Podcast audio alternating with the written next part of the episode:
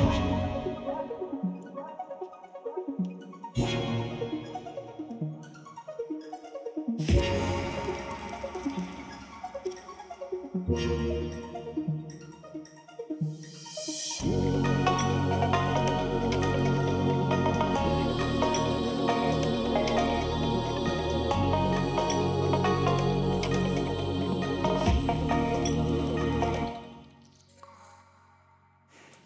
och välkommen till Hotspot! Idag fortsätter vi del två av vårt samtal om rivaliteten mellan de tre nationerna USA, Kina och Ryssland. I vårt förra program talade vi om deras enskilda ambitioner och friktionerna mellan dessa länder. I dagens program ska vi tala om vad det innebär att Ryssland och Kina sitter på viktiga råvaror och insatsvaror för industrin samt det kinesiska initiativet att bygga en ny silkesväg över hela världen. Vi ska också samtala om den demografiska utmaningen för USA, Kina och Ryssland samt vad Sverige bör tänka på i förhållande till Kina. Till min hjälp har jag Sven Hirdman, tidigare ambassadör till Moskva mellan 1994 och 2004. Sven har också arbetat på ambassaden i Peking mellan åren 1972 och 76. Vi gästas också av Kristina Sandkläff, en av Sveriges främsta Kinakännare. Idag är också den näst sista gången med Hotspot för den här säsongen och vi kommer återkomma med nya program i augusti-septemberskiftet. För dig som nyligen upptäckt våra program så rekommenderar jag att ni botaniserar vår spellista. Där ni kan hitta titlar som Arvet efter Marx, Woke och Cancel Culture och vår serie med tre program om Muslimska brödskapet och mycket, mycket mera. Välkommen till dagens mycket spännande samtal. Hej och välkomna Sven Hirdman och Kristina Sandkläff. Det här är ju del två i samtalet om den geopolitiska spänningen mellan USA, Ryssland och Kina. Eh, Mike Winnerstig kunde tyvärr inte vara med oss idag. Han var upptagna, men vi fortsätter med er två som gäster. Och vi talade ju förra gången om vilka stormaktsambitioner eh, de olika länderna har, vem man vill vara på världsarenan. Och vi talar lite grann om de olika eh, friktionsytorna mellan de här tre länderna. Eh, och jag skulle vilja komma in på lite grann insatsvaror och råvaror är ju en väldigt, väldigt viktig fråga. Eh, världen blir ju mer och mer industrialiserad. Det är inte bara västvärlden som är industrialiserad, nu är ju även Kina industrialiserad. Eh, och ett land som sitter på stora råvaror är ju Ryssland. Både olja och kol och naturgas och alla möjliga former av metaller som behövs som insatsvaror för, eh, för industrin över hela världen, både Kina och USA. Hur viktig är de här råvarorna som, USA, eller som Ryssland förser med? Ja, de är otroligt viktiga naturligtvis. Och Ryssland är väl det råvarurikaste landet i världen. Det är det största landet territoriellt sett. Och jag kommer ihåg för ett antal år sedan när jag var ambassadör i Moskva så var jag besökte ett så kallat mineralmuseum någonstans uppe i norra eh, Ural. Och de hade ju alla världens mineraler finns i Ryssland. Alltså allting, ta eh, hela den här eh, Mendelejevs skala, allting finns i Ryssland. Allting har de inte plockat fram men det finns där. Eh, ett exempel är att de har världens största skogsresurser. 25 procent av barrträden i världen finns i Ryssland, så timmer har de mycket. Eh, det intressanta som man ofta talar om är ju olje och gastillgångarna. Olja har de utvinnat, eh, utvunnit sedan slutet på 1800-talet. Och där trodde man att det var så att säga, en peak, eh, ungefär när Sovjetunionen kollapsade. Men de har lyckats hålla igång produktionen och är fortfarande största producenten i världen med ungefär 10 miljoner fat, eller 10 till 11 miljoner fat per år. Alltså lite mer än Saudiarabien och mer än USA. Men där är det nog så att de säger det själva, att de här ryska oljeresurserna kommer nu att eh, minska. Alltså exporten kommer att minska. Eh, de tjänar mycket pengar på, på den där exporten. Så att halva den ryska budgeten det är ju inkomster, skatteinkomster, accisinkomster från exporten av olja och gas. Eh, men eftersom eh, nu går ju oljeförbrukning, konsumtionen går ju ner lite i väst så att det gör kanske inte så mycket om det, även exporten från Ryssland kommer att gå ner. Vad de har ännu mer av än olja, det är gas.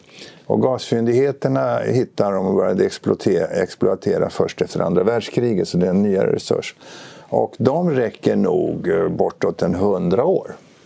Eh, det som då är intressant är att Ryssland exporterar så mycket råvaror i, så att säga, i råvaruskicket. Och jag kommer ihåg en diskussion med chefen för eh, Gazprom för ett antal år sedan och sa varför gör ni det? Av, av, av, naturgas kan du bygga upp en fantastisk kemiindustri och du kan göra bildäck och allt möjligt av det. Men det visar sig då att de, eller säger han, ja, vi vill, eh, våra chefer vill ha snabba pengar. Alltså du får mera pengar, mera kontant om du exporterar oljan som den är. De raffinerar naturligtvis en del, men det är mest, mest råolja och mest naturgas. Men de skulle kunna och borde bygga upp en, en, en mera eh, förädlingsindustri på de här råvarorna. Det gäller även trävarorna. Eh, men det är den här man brukar tala om vad kallar man råvarusjukan, alltså råvaruekonomier. Det finns ju många, Venezuela, Saudiarabien. Man vill ha eh, quick rent av det hela. Va? Och det är de medvetna om på rysk sida, att de måste förädla. Men eh, det är svårt, systemet är korrumperat, folk tjänar pengar på de här råvarorna. Men de har alltså alla dessa råvaror, även de här eh, jordmetallerna och allt annat som behövs.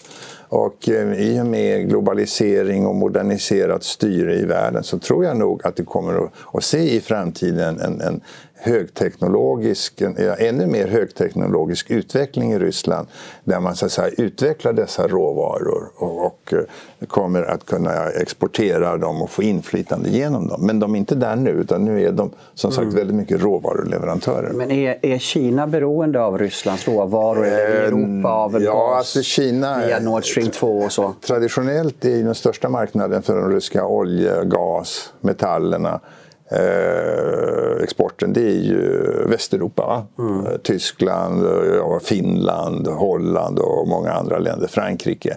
Eh, men det har ju varit mycket bråk om det där och diskussion om oljeexporten och nu är det väl möjligen så att eh, Kina har blivit, de har byggt oljeledningar, nya oljeledningar och gasledningar till Kina och vill även försöka komma över till Japan.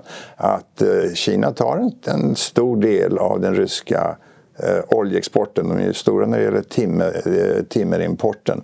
Å andra sidan är ju eh, kineserna är ju goda, hårda förhandlare, förhandlare så att de får mindre betalt på råvaruexporten till eh, Kina än de får till Västeuropa. Eh, men de har byggt dessa ledningar och Eh, Eh, det finns, ja, jag kan säga, det finns ett slags beroende, ömsesidigt beroende på råvarusidan. För att eh, Kina behöver importera olja, de behöver importera timmer, de behöver gas, de behöver allt möjligt. Eh, och Ryssland, ryssarna kan förse dem med det. Sen förser de dem, dem naturligtvis också med, med högteknologi i form av avancerade vapen och sådär. Och så importerar de mycket, mycket teknik och konsumtionsvaror från, från Kina. Eh, men det har väl gått så långt nu så att, eh, att Kina är till viss del råvaruberoende av Ryssland. Men Kina importerar ju från många andra länder också och har ju otroliga ekonomiska resurser. Mm. Så att det är inte så att den kinesiska ekonomin skulle paja om det plötsligt skulle bli stopp i den ryska exporten. Mm. Mm. Kina har ju satsat väldigt mycket på att se till att ha många ja. leverantörer av energi. Det är ju mm. där, en av och råvaror generellt. Det är ju därför som man är väldigt aktiva i Eh, till exempel Latinamerika, Afrika, Centralasien, de forna Sovjetrepublikerna i eh, Centralasien. Turkmenistan till exempel, där byggde man upp väldigt snabbt en eh, gasledning som går till eh, Kina. Ehm, sen har man ju också i Kina, särskilt i då nordöstra Kina, där hade man eh, stora eh, oljefyndigheter som man hittade i början på 70-talet som man trodde var liksom Japanerna var jätterädda mm. för att de trodde att det var ett nytt Saudiarabien mm. som mm. uppenbarade sig där.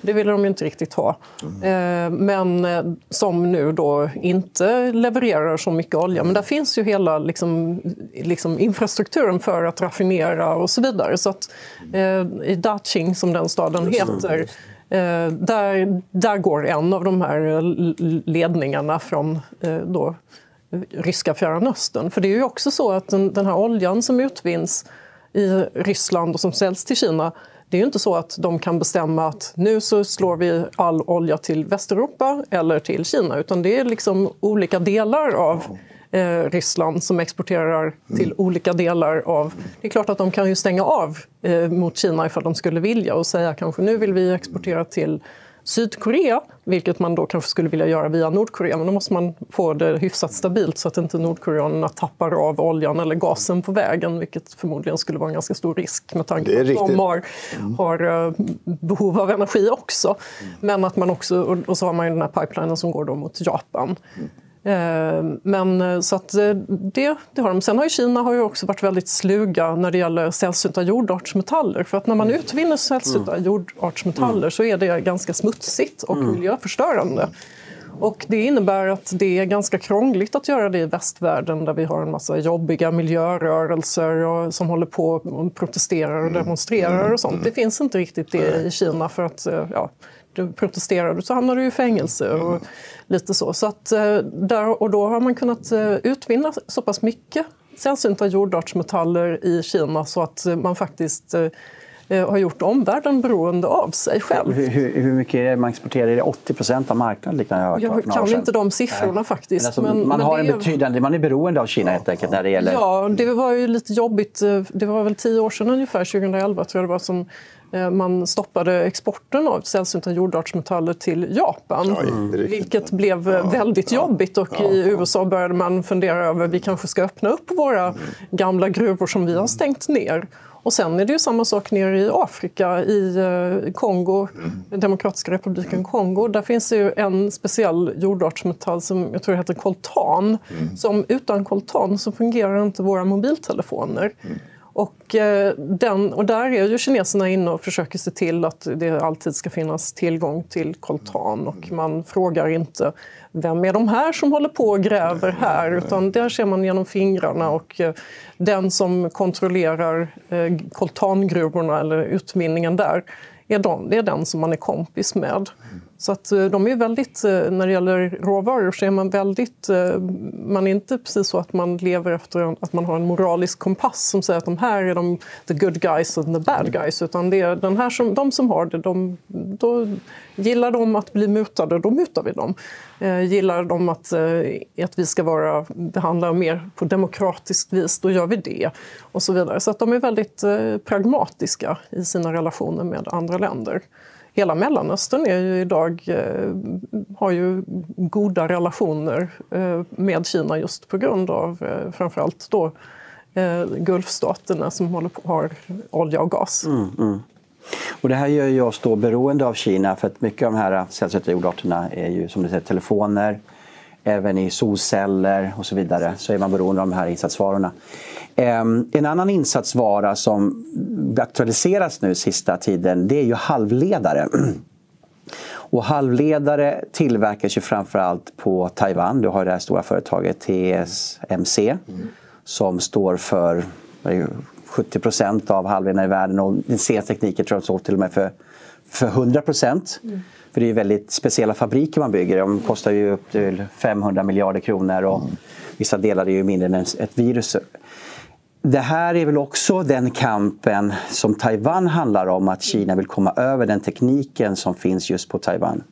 Eller? Ja, absolut. Och man har ju haft eh, som... Alltså Kinas strategi när Deng Xiaoping öppnade upp Kina så hade man ju som strategi att man öppnade upp ekonomiska specialzoner.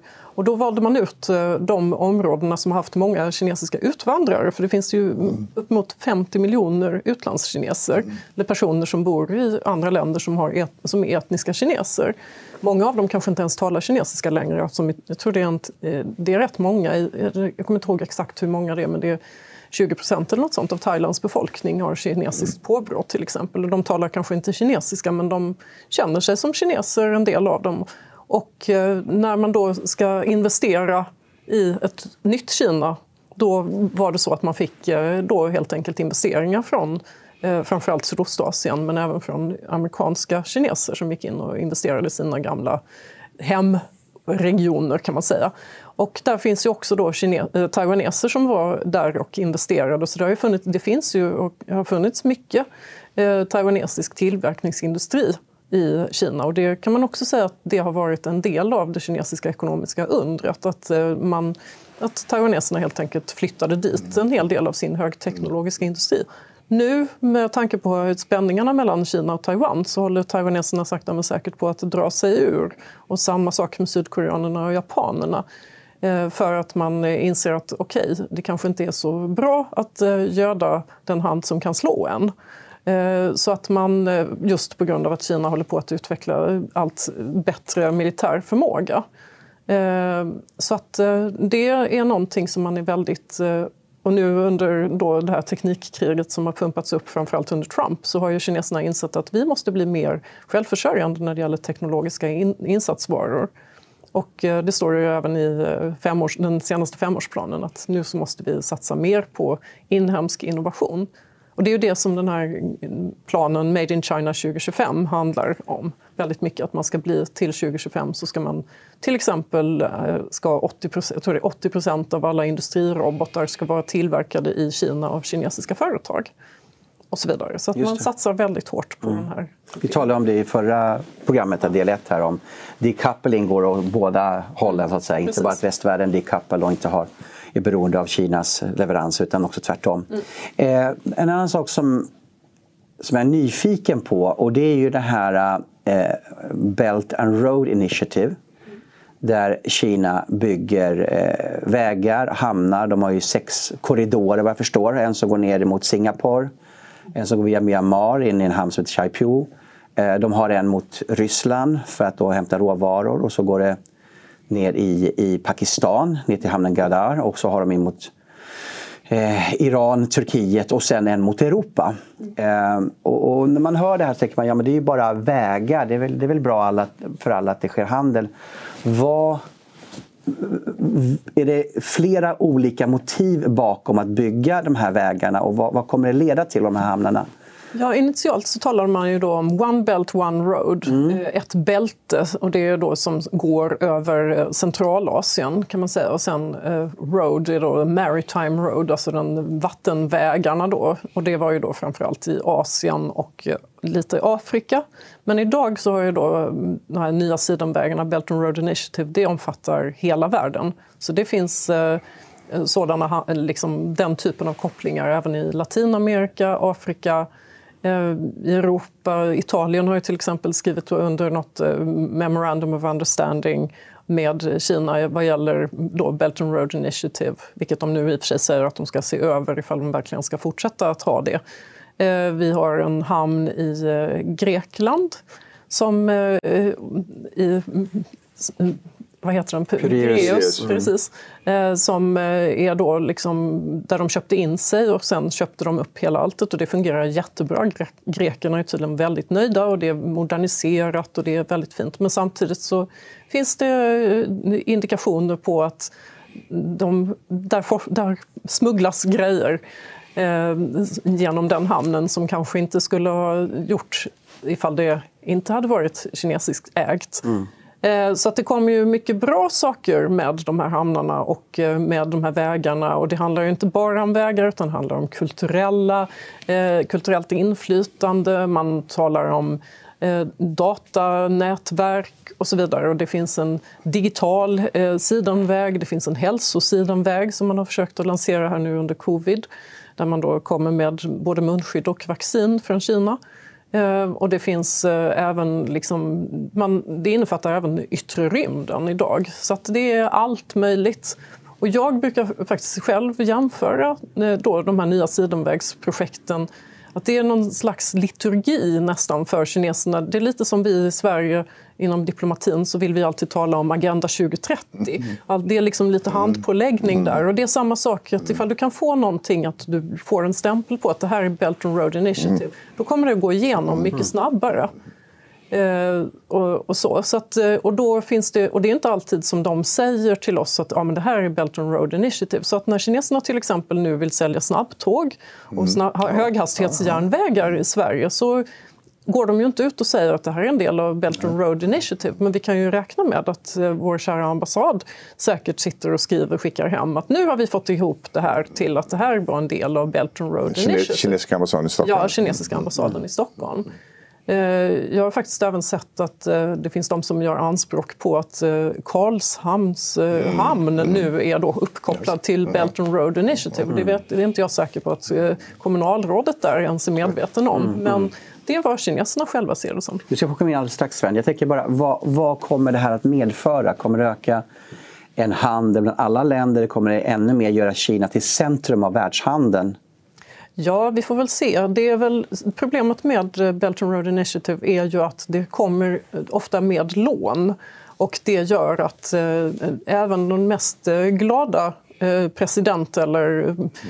regering kan bli förförd av detta. Vi kan titta här på eh, eh Montenegro. Där byggdes, de har länge drömt om att få en jättefin motorväg. Och det har kineserna byggt, mhm. men nu så har, de, har pengarna tagit slut och de behöver någon miljard till. Och då har de vänt sig till EU. Och I dagsläget så går den här fina motorvägen rätt in i en grotta. Mm. Eh, och, eh, det är lite, och då vet vi inte riktigt vad kommer... Och de kan inte betala på de här lånen. Vad kommer att hända då? Vi vet att i Hanambota i Sri Lanka så kunde den lankesiska regeringen plötsligt inte betala. Och då gjorde kineserna en vänlig eh, koll då att man erbjöd sig att ta över driften av den här 99 år. i 99 år. Mm. Precis som de hade ett, en, en, ett avtal med britterna om Hongkong en gång i mm. tiden mm. som skulle få styra New Territories i Hongkong i 99 år. Så att eh, det finns mycket som tyder på att det här är ett sätt att eh, lite, man skapar en skuldfälla. Det finns de som talar om att det här är en skuld, det är skulddiplomati, eh, skuldfälla diplomati och så vidare. Och, men samtidigt så är det ju så att det behövs vägar i många länder. Det behövs vägar i Afghanistan, det behövs vägar i Afrika. Det behövs eh, kanske inte höghastighetsjärnvägar men det behövs ändå järnvägar på lite olika ställen och det behövs bättre hamnar. Så att det, ju, det ser ju bra ut. Det som man kanske kan se som den positiva sidan av det hela är ju att eh, då västvärlden, USA och även EU, eh, deras reaktion på det här är att ah, men vi får väl också gå in och, och lägga in pengar och hjälpa till att öka upp infrastrukturen i de här fattiga länderna så att inte Kina tar över. Och då blir det lite av en kapprustning kan man nästan säga inom infrastruktur. Det kommer nog att gynna många utvecklingsländer tror jag i framtiden mm. om vi ska se positivt på allting. Mm, mm. Sen, vad vill du tillägga? Ja, beträffande det sista som eh, Kristina sa. Det är intressant att på det här G7-mötet i uh, Storbritannien, i England här för några dagar sedan. Så en av huvudpunkterna i kommunikén var just det att eh, västvärlden måste också dra igång sitt motsvarande eh, investeringsprojekt. Mm. Bältprojekt. Det är intressant. Jag skulle säga det att Eh, alltså den ryska ska vi säga, mera formella inställning till Belt and Eh, projektet. det är positivt. Det, det, det, måste vara positivt, man har goda relationer och sådär. Samtidigt finns det väl en viss farhåga på rysk sida att kineserna får inte ta över allting. Det gäller bland annat kommunikationerna genom eh, Centralasien och så. Ryssarna har ju sina egna pipelines där och järnvägar. Men generellt sett skulle jag säga att det här med, med, kommunikationer och handel är ju otroligt viktigt. Alltså hela globaliseringen bygger ju på ett utbyte. Det, men det är ju meningslöst att producera en massa produkter om man inte kan få avsättning för dem. Så det, det, är otroligt viktigt och det kommer bli ännu viktigare. Och på rysk sida då så har man ju så att säga två korridorer som man kan utnyttja. Dels har Ryssland ett mycket stort järnvägsnät.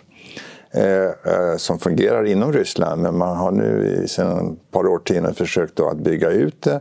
Man har ju redan Transsibiriska då till, till eh, Vladivostok och, och, och till Peking. Men det gäller att snabba på det där och man har då ett projekt att man ska bygga ut det genom Nordkorea ner till Sydkorea. Och kan man då få, och det, kan då till exempel Japan skulle kunna utnyttja det för att frakta gods från, från Japan till Västeuropa via det här järnvägsnätet. Det skulle då skära ner istället för att skicka båtarna runt, eh, runt Afrika och Suezkanalen. Det skulle minska eh, transporttiden för de här containrarna med eh, en tre, fyra veckor. Om man kan få det här att flyta, det här järnvägsnätet. Det är ett stort ryskt intresse för en och även positivt för Kina. Det andra som också finns med i debatten här det är ju Nordostpassagen. Alltså eh, polarisarna smälter och ryssarna har ju kusten där.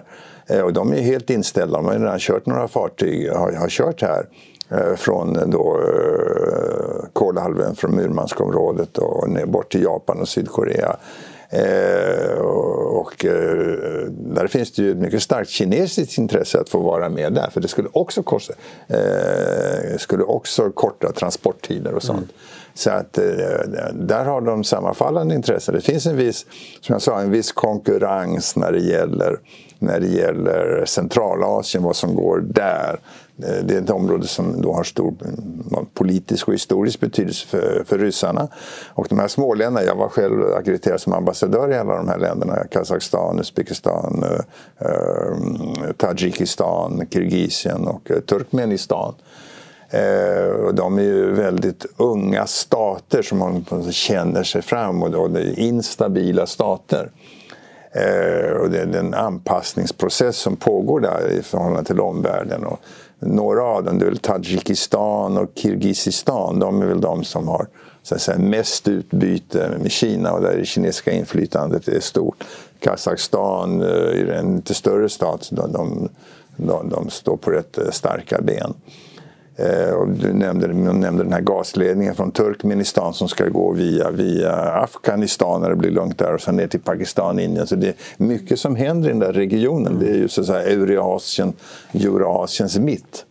Så att kommunikationer är viktigt, det är utbyggt och det är positivt. Det är positivt vem som än gör det så att säga. Mm. Det, det är positivt. Mm.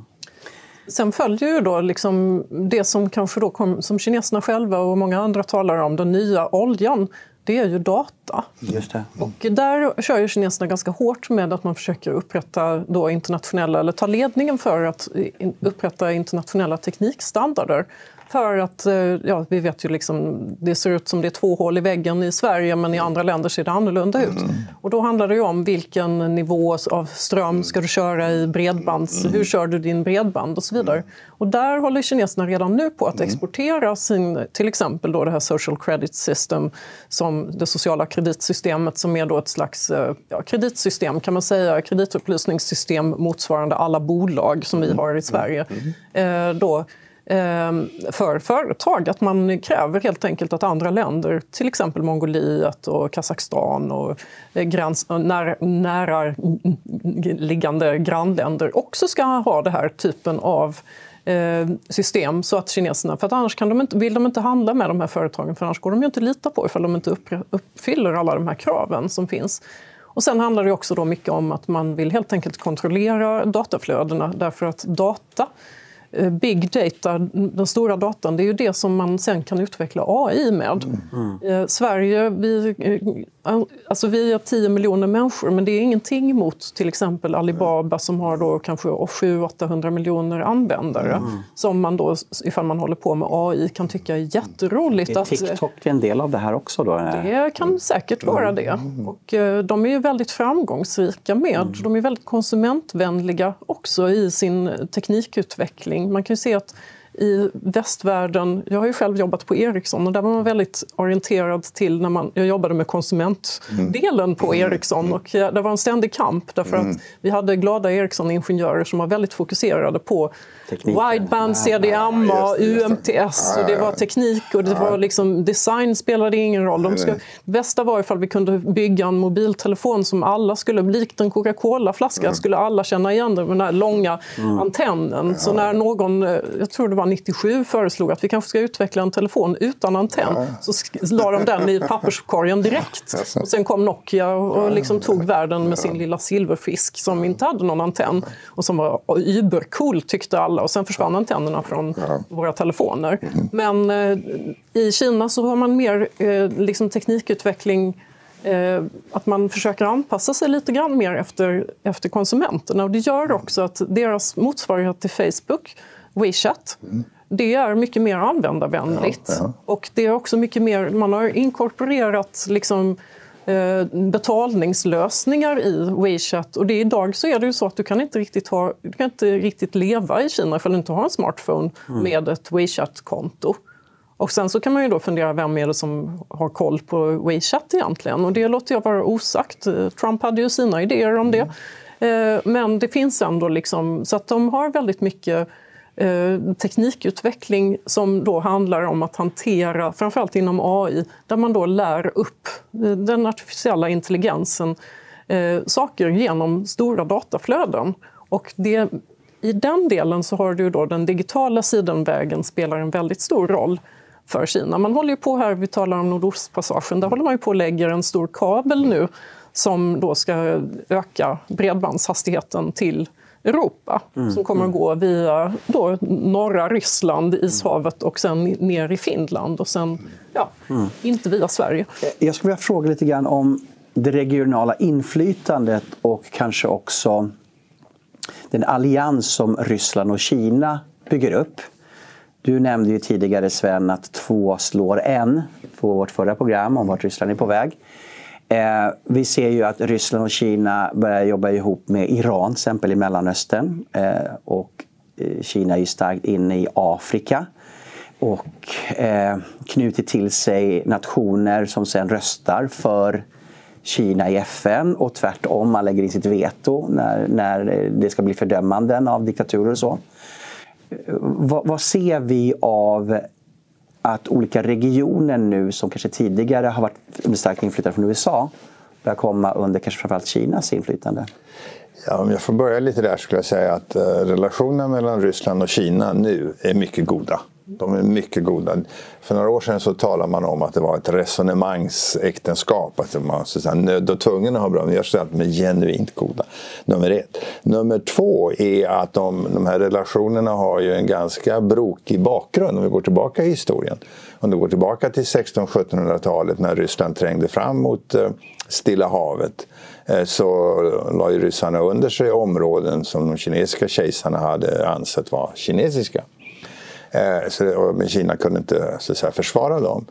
Eh, sen under då början av 1900-talet, så, eh, när då kejsardömet i Kina hade fallit, så höll ju eh, kommunisterna, Sovjetunionen, eh, mera på Chiang Kai-shek än på Mao Zedong i början.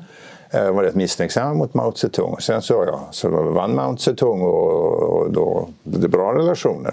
Eh, då under 40 och 50-talet. Och, Eh, ryssarna levererade sina 500 fabriker och så vidare. Men sen kom ju då en brytning i slutet eh, på, 50, ja, på 60-talet. Och när jag tjänstgjorde 72 till 76 så var ju relationerna utomordentligt dåliga. Man hade ju nära hamnat i ett krig 69 vid Osurifloden och ryssarna eh, under hand hotade ju med atomkrig. Och, och, och kineserna, Maos, hade ju då det här eh, talesättet eh, Dig tunnels, deep store, grain everywhere and fight hegemony. Alltså det, det var riktigt illa. Men det där löste upp sig då, eh, med 78 med Brezhnev och sen med Gorbatjov och så vidare. Och nu är relationerna goda. Man har det här ömsesidiga handeln. Man sa att Eh, när man började då, på början av 90-talet skulle man öka eh, ömsesidiga handelsbyte från då, 10, 20, 30 miljarder dollar per år upp till 100 miljarder dollar. Nu är man över 100 miljarder dollar. Man har löst alla sina bilaterala problem med gränser och truppstationering och erkännande. Jag skulle säga att det var en av de stora framgångs sagorna i världspolitiken, eh, om du ser under de senaste 50 åren, att de här jättemakterna med sina militära och ekonomiska potentialer har nu alltså ett gott förhållande, inga tvistepunkter. Det är en fantastisk framgångssaga. Eh, och eh, man kan då lägga till att det delvis beror på att det finns en ömsesidig förståelse. Man har så likartade regimer, alltså auktoritära, patriarkala eh, regimer. Kineserna är lite klokare, de har lärt sig av ryska misstag. Eh, det personliga förhållandet mellan Putin och eh, Mr Xi, det är gott. Jag har talat med, med åtskilliga eh, höga ryssar om det, men de har ett genuint gott personligt förhållande. Och det ska inte underskattas vilken betydelse det har.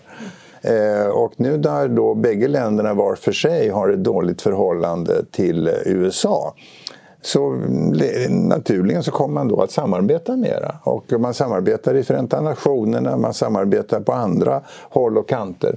Det finns fortfarande de i Moskva som lite så här långsiktigt talar om den gula faren. Ja, Kina kommer bli militärt väldigt starkt och vi kanske måste ha lite resurser där. Men de är faktiskt en minoritet och jag tycker inte längre man hör mycket tal om att kineserna kommer att lägga under sig östra Sibirien och så där. Det där har sjunkit bort. Så att i nuvarande läge. Det är goda pragmatiska relationer där bägge har nytta av varandra. Ryssland är lite ett ryggstöd för Kina kan man säga nu när den här den amerikanska polemiken mot Kina är så stark. Eh, så att, eh... Det är ju intressant det du talar om här, här dig tunnels och så vidare. Ja, ja. Alltså, Mao lär ju ha byggt en hel underjordisk stad under Peking. Ja, för, just för att han var så otroligt rädd för kärnvapenattack från eh, Ryssland, från Sovjetunionen. Och man flyttade den strategiska stålindustrin och försvarsindustrin inåt landet så att man inte skulle kunna bli mm. eh, då, attackerad och så vidare. Sen så är det ju så att Eh, när japanerna förlorade efter andra världskriget så hade ju de industrialiserat nordöstra Kina ganska mycket. Mm. Och eh, Sovjetunionen de gick in och tog, de stal ju en del fabriker ja, där ja, som de flyttade över till sig själva. Och sen, så liksom det var just... i Östtyskland gjorde ja, likadant. Precis. Mm. Så att, men sen så hade man ju ett nära samarbete tills Khrushchev kom till makten och vände sig mot Stalin. För att Mao höll ju på att implementera de stalinistiska idéerna om kollektiviseringen som då resulterade i stora språnget framåt med mellan 30 och 45 miljoner människor som svalt ihjäl, i, uppskattar man då i, i Kina, något man inte talar om överhuvudtaget idag. Så att eh, det är intressant att se hur Putin och Xi Jinping nu går på hockeymatcher tillsammans mm. och njuter av livet och träffas ganska ofta. Eh, men vad innebär det här för världsdiplomatin och vad innebär det för oss? Det här samarbetet? Ja, för oss skulle jag säga att eh, Kina och Ryssland har ett eh, mycket nära samarbete, faktiskt också säkerhetsmässigt om man säger så. Det innebär att ifall man till exempel då outsourcar 3D-skanningen av Fortifikationsverkets samtliga då icke-hemliga byggnader till ett jättebilligt kinesiskt företag. Mm så kan man nog vara ganska säker på att de byggnaderna kommer att eh, dyka upp förr eller senare i Ryssland, den informationen. Och sen kan man sitta och säga från Fortifikationsverket, vilket man faktiskt har gjort, att Eh, det här är, eh, det är jättesvårt att veta vilk, mm. exakt vilken den här byggnaden är. För då får man sitta på Google Maps eller Google Earth och titta jättenoggrant. Och det är, för mig så säger den meningen väldigt mycket om hur lite man förstår Kina. Mm. Google är för det första förbjudet i Kina. Eh, för det andra så har kineserna egna mm. kartor och de har framförallt egna satelliter som åker runt och spionerar eller, ja, eller vad man nu ska kalla det för, samlar in information. Och framförallt så har de väldigt mycket AI. Det är nog inte någon glad kines som sitter och jämför alla utan det kör de ju helt automatiskt i så fall. Så att man, får, man ska nog vara lite försiktig med att man måste... Vi har ju i Sverige en Rysslands reflex mm. som eh, jag tror att du Sven kanske tycker är lite överdriven. Absolut. Eh, men som många andra menar inte är överdriven. Och jag tror att det är viktigt att förstå att vi kanske behöver ha en Kina-reflex också. Därför att Kina och Ryssland står så pass nära varandra idag. Man samarbetar även med att utveckla militär eh, försvarsmateriel. Och eh, kineserna med deras högteknologiska, liksom den, det kunnandet som man har idag och där man då har satsat mycket på att försöka köpa upp eh, så här, dubbel användningsteknik eh, som går att använda för dubbel användning. Vi hade ju här i Sverige hade vi tre halvledarföretag som samtliga blev uppköpta av kinesiska investerare. Ett av dem såldes vidare senare till eh, jag tror det var ett franskt bolag som köpte upp dem i slutändan. Eh, men där det är åtminstone två av dem som är då ägda av ett företag som stoltserar med att vi arbetar väldigt mycket med dubbel användning, militär civil integration eller military, civilian military fusion eller vad de nu byter lite olika ord. Så att det finns liksom, man behöver fundera lite. Sen så, sa ju Sven här innan i det tidigare förra avsnittet att Kina bryr sig bara om Kina. Jag tror att det har säkert varit så. Jag tror inte att det är så riktigt längre.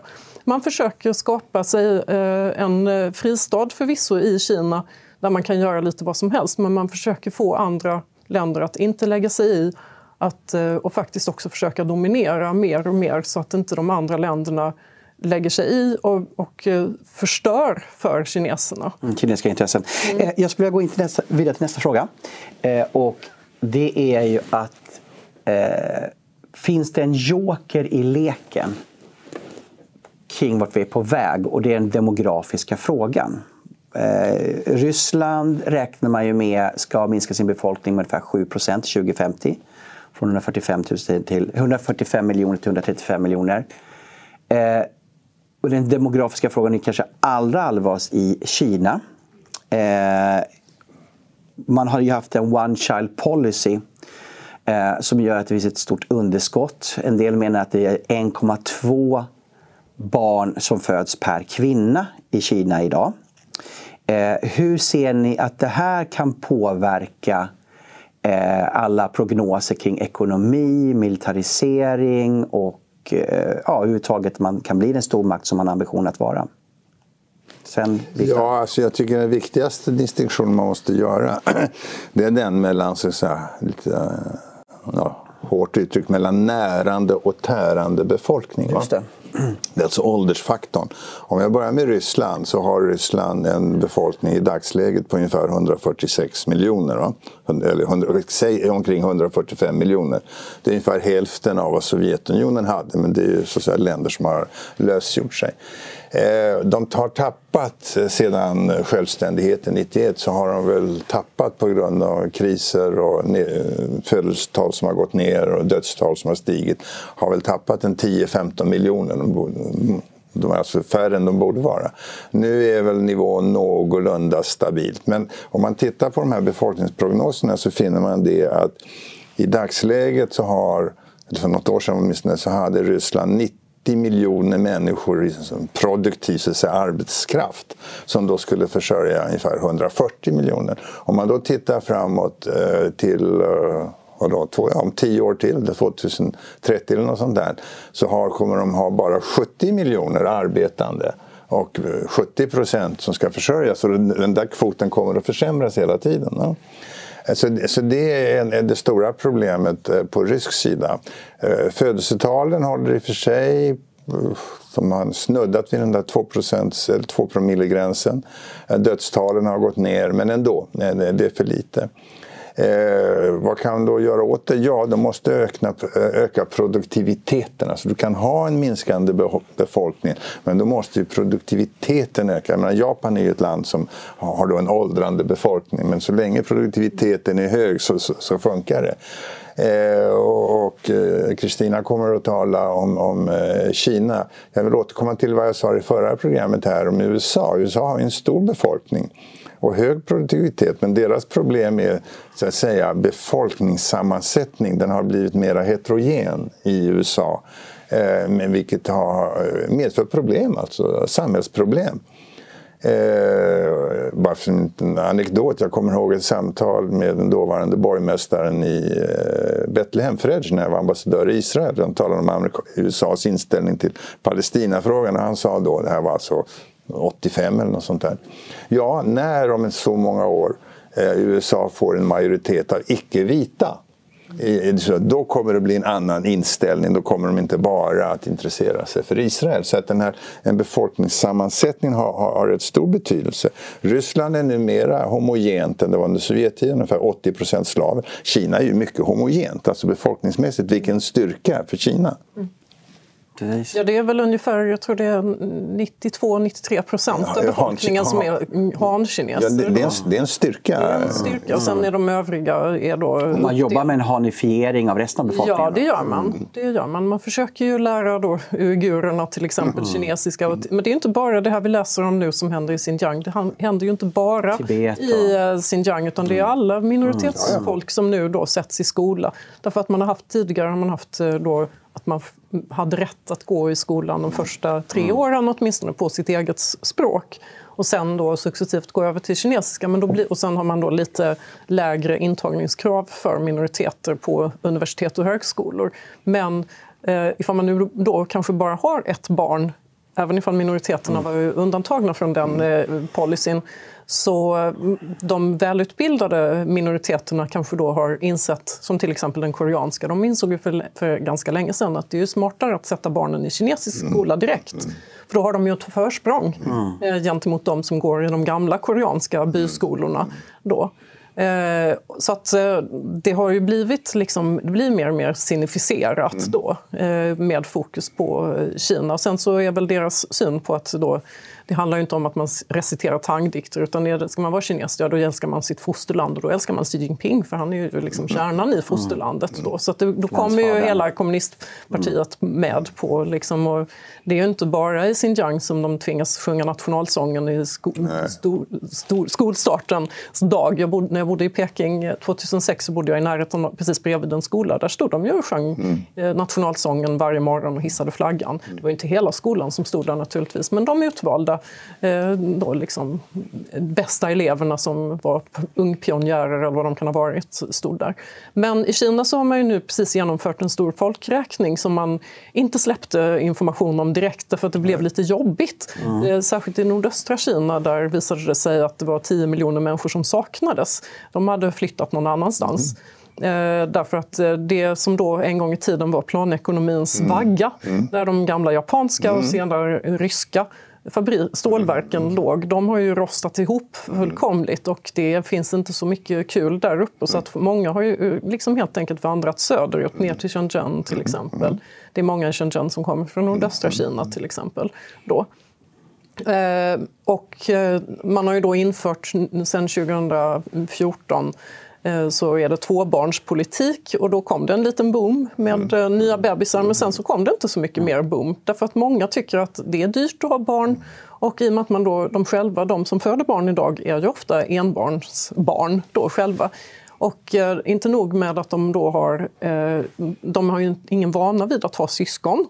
Och de vet att det är, väldigt, det är väldigt jobbigt att ha ett barn för du måste sitta och det är pianolektioner, det är kalligrafi, det är ballett, det är vad det nu kan vara för någonting. Efter skolan, Efter skolan och sen är det mm. liksom, du måste ha extra mattor, mm. du måste mm. ha såna kvällsskolor, du måste sitta och plugga med barnet för att de har bara en chans. Mm. Eller har i alla fall haft det tidigare. Nu kan man kanske komma in i och läsa komvux och så vidare men det är väldigt liksom, hårt, hård stress på barnen. Att det här, ditt enda barn Eh, måste faktiskt lyckas eh, i skolan och så vidare. Och det kostar också pengar med barn. Och det kan ju vi skratta åt, ja, ja men det vet man väl alla att det kostar att ha barn. Men många eh, kinesiska föräldrar ser liksom att det räcker med ett barn. Jag hade ju inga syskon, så varför ska det här barnet ha syskon? Det blir bara jobbigt och dyrt.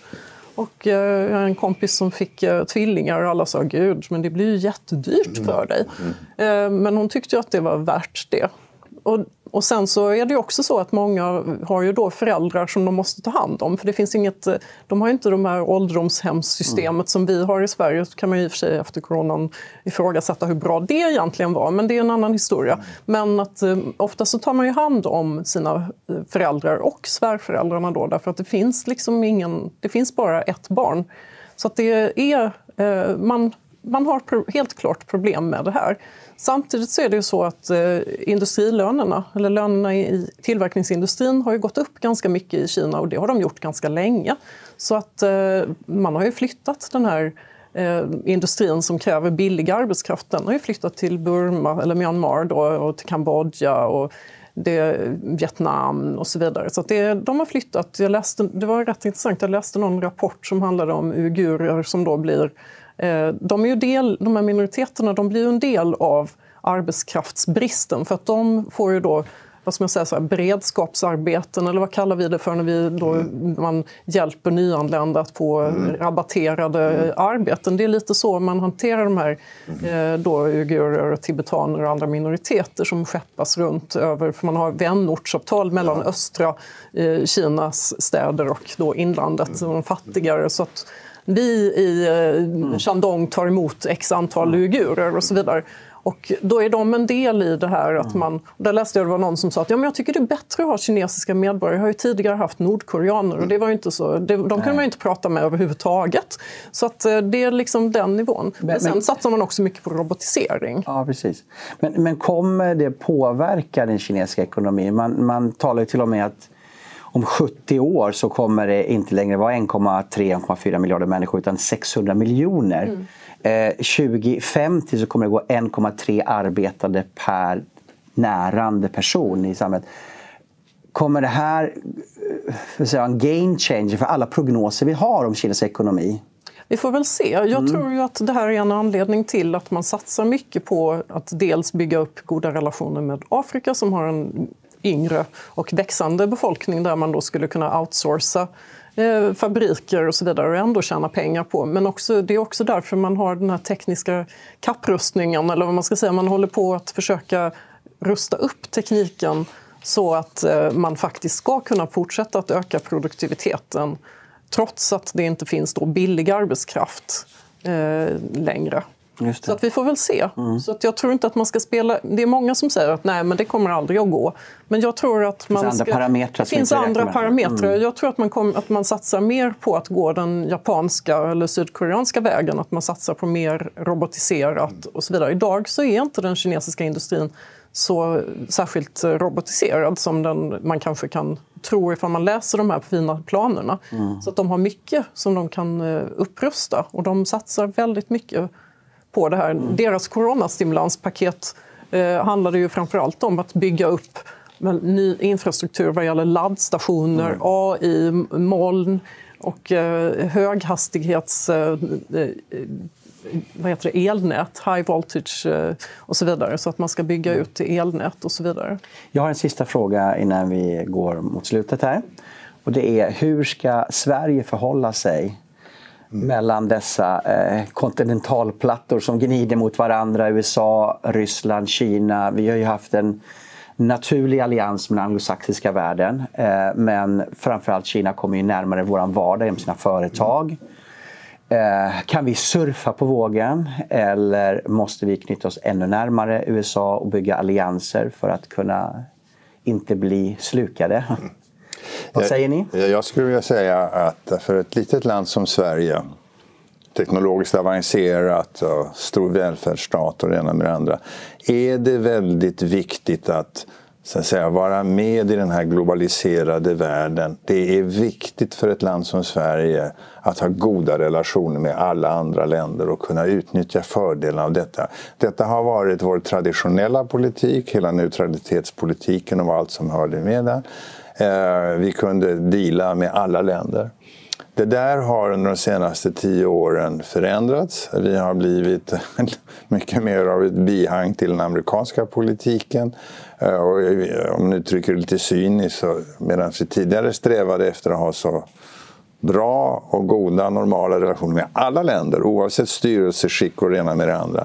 Så tävlar vi nu, verkar det som, att ha, det landet har sämst relationer med alla länder. Vi tävlar med Polen och Baltikum och det. Vi ska ha dåliga relationer med Ryssland, Kina, Ungern, Israel och så vidare. Va? Det är ingen klok politik. Och där hoppas jag att det blir en tillnyktring. Eh, om man nu ser på dagsläget för Sverige så eh, är det så faktiskt att det är en rätt häftig militär konfrontation och stark militär spänning här uppe i Nordeuropa. Det var det inte under det kalla kriget så mycket. Eh, då var det mer nere i Tyskland, nu är det här uppe. Nordkalotten, södra Östersjön och sen har vi då lite från Ukraina och så vidare. Och vi ligger på något sätt mitt i smeten. Och därför bör Sverige försöka bidra till att minska denna spänning som nu finns här militärt mellan Ryssland och USA i vårt närområde. Mm det är, inte, det är farligt för oss skulle jag säga. Så att vi bör bejaka att det blir kontakter mellan Ryssland och USA. Vi bör eh, försöka inte vara så hårt uppbundna hos den ena sidan och så antagonistiskt mot den andra. Och beträffande Kina, ja Kina har många fördelar. Eh, vi är ju då, om man på kinesiska, vi var Lao de Pengyo, en gammal vän. Därför att vi var en av de första stater som redan ett halvår efter eh, revolutionen då, på våren 1950 eh, erkände Kina. Och under alla dessa år, när jag tjänstgjorde under kulturrevolutionen och jag skulle säga fram till tre, fyra, fem år sedan så var vi lite i särklass tillsammans med då länder som Schweiz och även Danmark var den där klassen. Vi var en gammal vän. Mm. Där har vi förstört det där förhållandet. Kineserna talar inte längre om Sverige som en laude pungyo. Mm. Utan nu är vi en sån där lite småaktig, eh, fientlig eh, väststat som ska lägga sig i kinesiska angelägenheter. Det är inte bra för oss. Så att, eh, vi har vissa saker som vi bör justera i vår egen politik och i synnerhet se till att vi kan ha, delta fullt ut i det internationella samarbetet med USA, med Ryssland, med Kina och andra länder. Håller du med Kristina? Ja, jag håller med om att vi har verkligen saboterat för oss mm. själva och lagt fälleben ganska rejält på mm. oss. Jag skulle ju säga att en av anledningarna till det när det gäller Kina då är att mm. vi har, man har vi har tidigare haft eh, världsledande Kina-forskning i Sverige men det har man inte längre därför att den ströps i samband med 90-talskrisen. Då skar man ner på alla doktorandtjänster och så vidare. Det är, eh, för några år sedan, för tre, nu tror jag att de är något fler, men för fyra, fem år sedan så fanns det tre doktorander i kinesiska 20 år tidigare så var de 30. Mm. Och det här är ju någonting, vi har ju till exempel Östasiatiska museet ja. som är då en, mycket av det som finns där är en gåva från den kinesiska staten till Sverige för att vi hade svenska geologer som var i Kina och hjälpte Kina, den nya republiken Kina, att då för hundra år sedan Eh, att hitta eh, då järnmalm och kol för att kunna utveckla, sätta igång med egen inhemsk stålproduktion till exempel. Och i samband med detta så hittade man också då rester av arkeologiska fynd. Så nu till hösten så kommer till exempel eh, Yangzhou-kulturen som är då en stenålderskultur, 7000 år gammal att fira 100-årsjubileum sedan Johan Gunnar Andersson hittade detta. Och eh, man, vi firade ju inte till exempel då det här jubileet som var 70-årsjubileet eh, som var nej, förra våren. Mm. På grund av att vi hade inte så bra relationer med Kina. Man ställde in. Vi kan ju skylla på att det var coronan, men det var inte bara corona. Jag tycker Kristina att vi, vi, vi är lite för fientliga. För, för, för vanliga människor kan vi tycka att Sverige ofta är lite naiva också. Jag tycker att vi är väldigt naiva, men jag menar också att eh, vi bör vara mycket mer pålästa på vad Kina är. Och för att då blir det lättare att navigera. Då vi kan man kritisera, vi ska enkelt. bli skickligare. Då ja. kan man navigera, då kan man kritisera mm. när det går att kritisera. För att vi kan sitta och kritisera mm. Kina för behandlingen av tibetaner och mm. uigurer. De kommer inte att lyssna på Nej. oss. Man behöver hitta de vägarna där det faktiskt går att påverka på något mm. sätt. Det är inte säkert att det går att påverka på något sätt alls under Xi Jinping. Han har ju liksom i början av bara, ja, våren 2013 efter att han hade tillträtt så mm, åkte det ju runt ett eh, dokument nummer nio i, eh, i de övre delarna av partiet som handlade om hur man inte skulle bli som västvärlden. Hur man inte skulle bli en demokrati därför att man har studerat Sovjetunionens fall så mm. otroligt noggrant och kommit fram till att det, vi ska inte gå den vägen. Vi ska helt enkelt bli, fortsätta att vara för att 2049 när Kina ska vara en högteknologisk världsledande militär stormakt, då ska det fortfarande vara kommunistpartiet som sitter vid makten. Och det råkar ju vara 100-årsjubileet för kommunistpartiet. I år ja, precis. I juli. Då, nej, alltså kommunistpartiet, då, ja, precis. kommunistpartiets maktövertagande och folk, ja, precis. Men det är 100-årsjubileum för kommunistpartiets bildande i Kina. Ja, det är om, några, om ett par veckor bara. Precis. Tack så jättemycket. Eh, det känns som ett outtömligt ämne. Eh, men vi får sätta punkt här. Och jag vill tacka att ni har kommit hit och delat med er av era kunskaper. Och jag vill tacka er som har lyssnat på oss. Eh, nästa vecka kommer ett nytt program och det är sista för säsongen. Och då kommer statsvetaren Torbjörn Aronsson intervjua professor Carl Johan Ljungberg. Och du som då inte kommer få se nya program här under sommaren så vill jag rekommendera att gå in i våra arkiv och titta på de tidigare programmen. Jag rekommenderar programmet 68-kyrkan med Johan Sundén som talar om hur den kristna studentrörelsen under 60-talet eh, förenade sig med marxisterna. Och även har vi en lång serie om postmodernismen. Eller varför inte lyssna på Sten Hirdmans program om vart Ryssland är på väg. Så välkommen tillbaka nästa vecka. Och så kommer vi tillbaka sen med nya program i månadsskiftet augusti-september. Tack!